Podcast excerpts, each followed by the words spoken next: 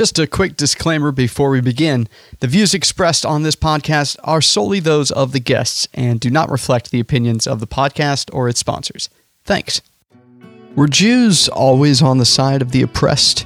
Is being sensitive to the suffering of others baked into our religion, or has it just become part of our culture over time?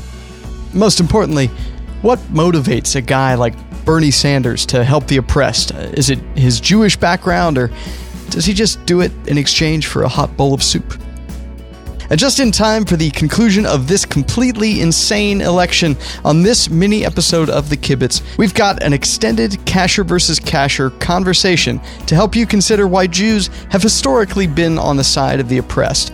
We'll also have an interesting discussion about the origins of Tikkun Olam and how it's changed over time.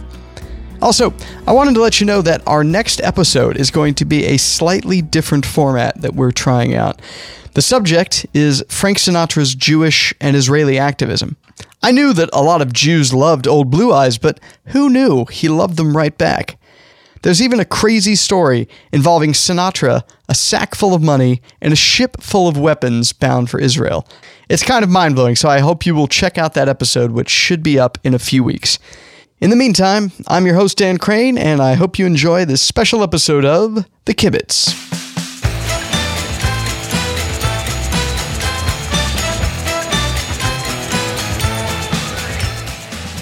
David Kasher is a rabbi. His brother Moshe Kasher is a comedian. Together, they'll debate the fundamentals of Jewish activism. This is Kasher versus Kasher. All right, we are back with Kasher and Kasher. Uh, today we're talking about Jews and activism. Wasn't it Kasher versus Kasher? Have we become less contentious? I mean, we haven't really been arguing enough. That's true. That's true. You guys need, yeah, so now it's just I Kasher actually- and Kasher. I think we've been arguing plenty.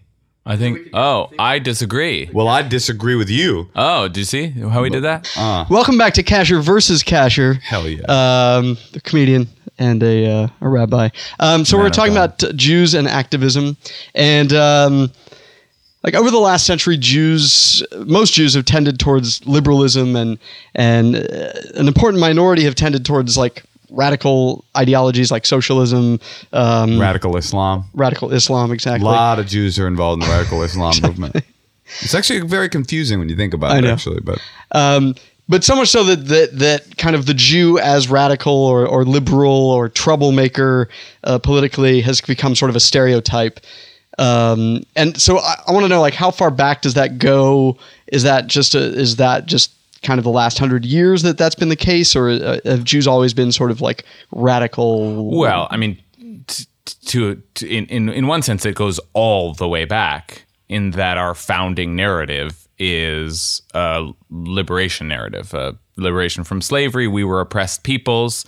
And so that's got I mean, that's, that's Passover. That's how we say we came to be a people. So once that's your starting point, then certainly you're sensitive to oppression and human bondage everywhere. And that's not just a thematic uh, possibility. The, the the Torah takes that up very directly Uh, as as the laws begin to unfurl after the Exodus narrative. Many of them for, refer directly back to well, you were once slaves in Egypt, so don't oppress the stranger. You were the outsider, so you have to be sensitive to the outsider. And I think that's that's official. That's as like as officially Jewish as you can get. The way it's been taken up by different generations has varied and and received different emphasis, but that's core Judaism is this idea of you know oppression, so you have to be sensitive to it and not inflict it upon others.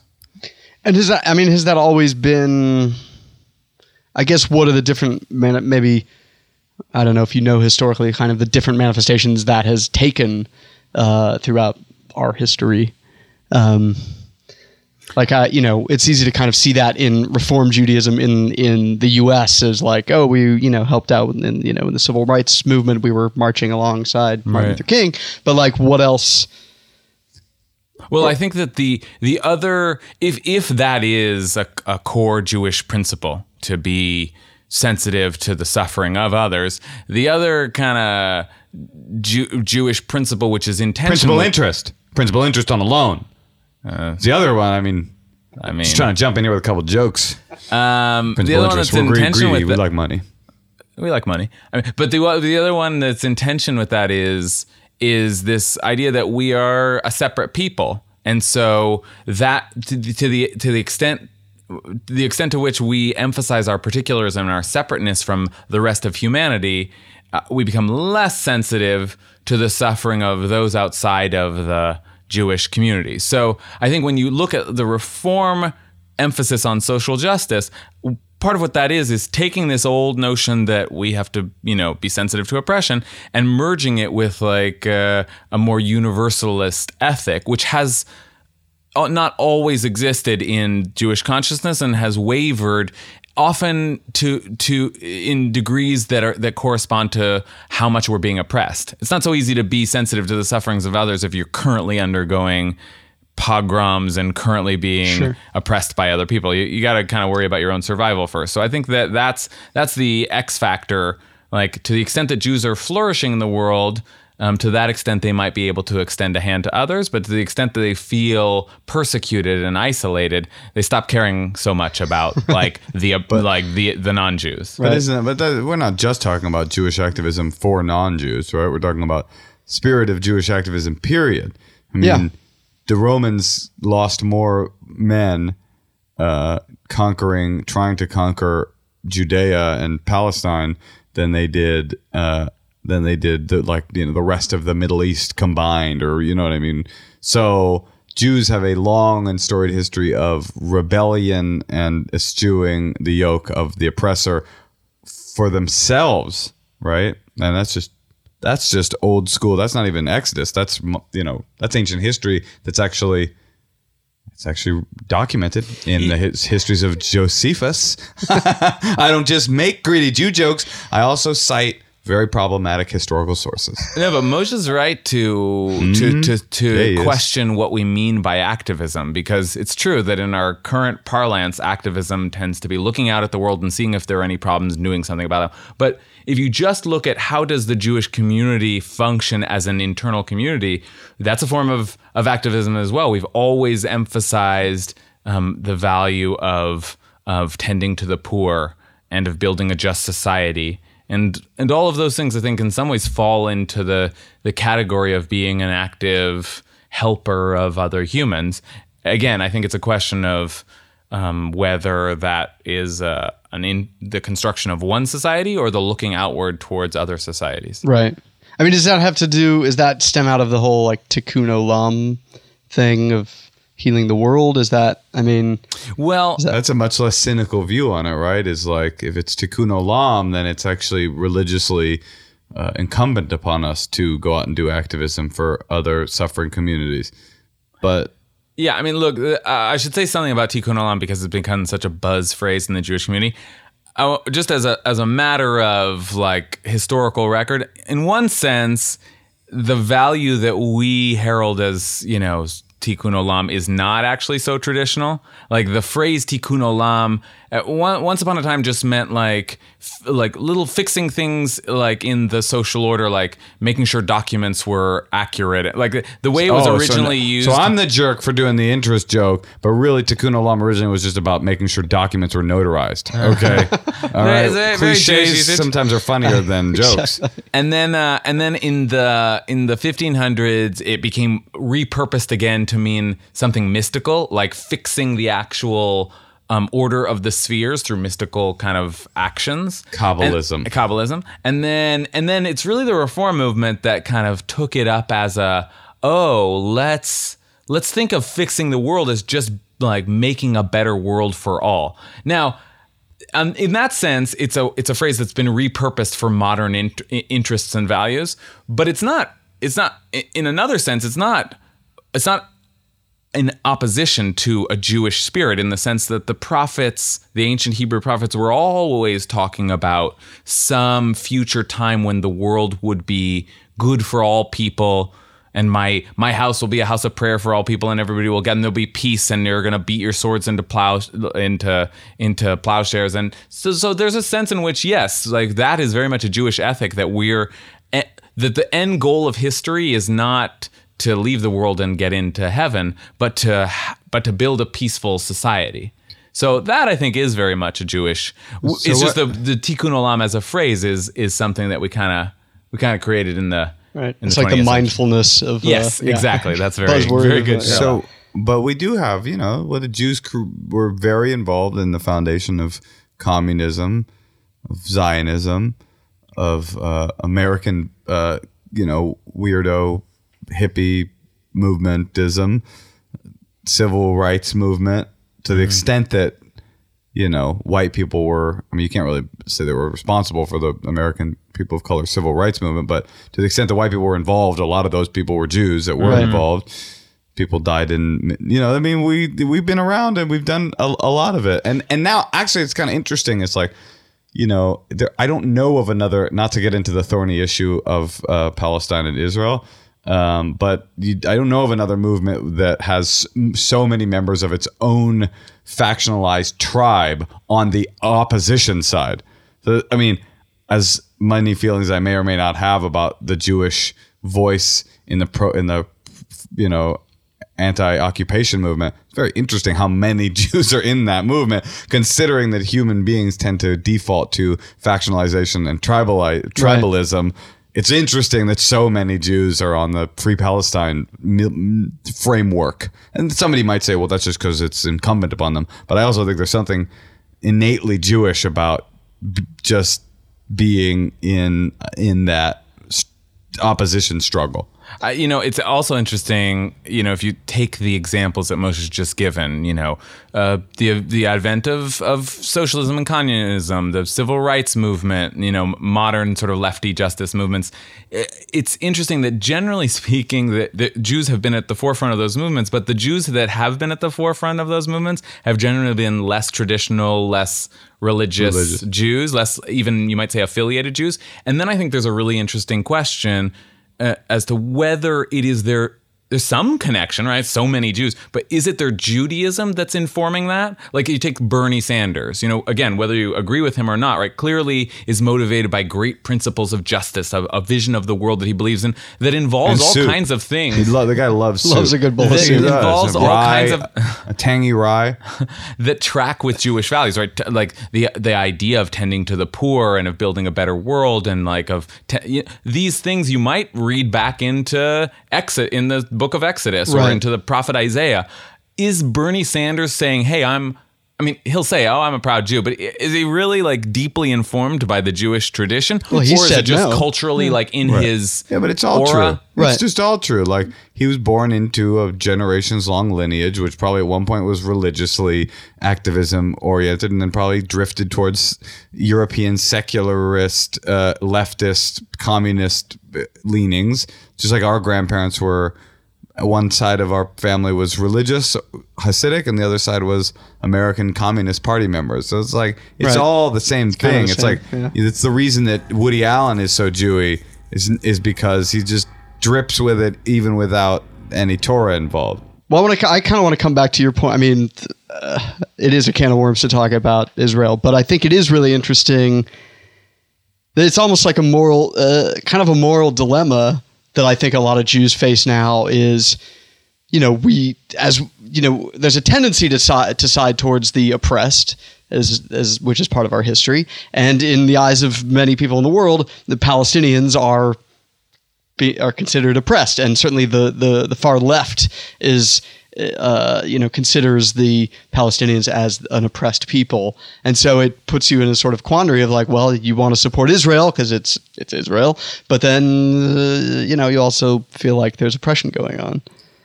I mean, I don't want to get into my own. Per- Isn't it funny how you can't even talk about this stupid topic, uh, like tripping over uh, like nine sedimentary sort of firewalls of like, oh, but um, oh, well, I mean, technically speaking, there's well, if you go, well, I mean, but it's like you know, it is a bummer actually, be, beyond the obvious bummer, but it's a bummer that Jews have are so doubled down on their you know side that they've chosen that we can't even actually not only can we not have a real honest conversation about the topic but you can't even enact your own spirit of social justice that you would say is innate because you feel so people feel so factionalized And I- Right. and I, actually think a very disappointing thing is happening in american judaism which is that people are so reactionarily pro-Israel, and by the way, I love Israel, uh, that they have become right-wing idiots. Right. Although I think on that issue, I, mean, I would agree with what you've just said, and I would also say that on that issue, there are left wing idiots as well, as people who are so singularly m- minded in their sense of what of what it means to liberate the oppressed that there that there's no no sensitivity to the complexity of this issue. And I think that you know, again, I, I'm on, I'm not qualified to speak to contemporary politics, but just in terms of an ancient Jewish paradigm, all of the language around um, tending to the oppressed, being um, welcoming to the stranger, all of the justice principles that do exist in Judaism, they, they don't contravene having um, a, a, a national solidarity. They don't. They don't undermine Jewish sovereignty, Jewish power. Like th- it's complicated, in other words. And um, of course, um, Jew- Jewish principles of justice are central to our tradition, but so is our nation and our survival and our peoplehood. And, and Yeah. again, those things are are just just always intentional. I'm Yeah. but I'm actually making a, a finer point, and a, and I would say a better, smarter, more articulate Are you going to use the word contravene? Because I think that would really Uh, help. no, that was good,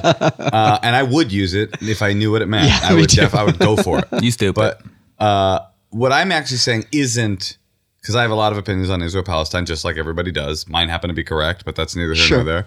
Uh, I'm talking about something different, which is people are so the, the more troubling trend to me is that people are so concerned with a strong, safe Israel that they are compromising other parts of the Jewish ethic for justice. So now you've got a, a sizable minority of American Jews that are affiliating themselves with, let's say, a political party that doesn't represent the historical mm-hmm. interests of American Judaism. Right. Just because they want to see a strong Israel, they would also like they are willing to, or maybe un, un, unseeingly willing to collapse every pillar of social justice that Yeah. not even affiliated with the Jews or Israel.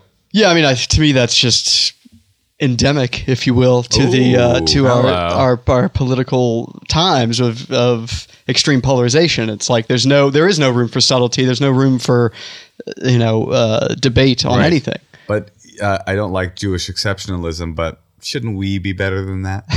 We should, yes. Isn't that the idea? no, and listen, actually, the idea that we should be better than that is a traditional no- a traditional notion. That is to Yeah. say, in the book of Leviticus, when uh, when it when God promises that you're going to go into the land, the almost immediately there's a cautionary, and and and that centers around acting well in that land. So as as a traditionalist, I do believe that the Jews are a nation that, like any other nation, has a land and belongs in it and, and has an inheritance to it. But it's but my tradition is very clear that in order to stay in that land and have a right to it, you have to behave with with justice. You have to be- behave ethically. And so, you know, I'm not one to to know exactly what that means in a contemporary context, but I know that that's a true Jewish principle. That you have to yes, like you have a nation, but it has to be a just nation. It's ironic that often on the right there's this strong belief in Jewish exceptionalism, but less of a concern for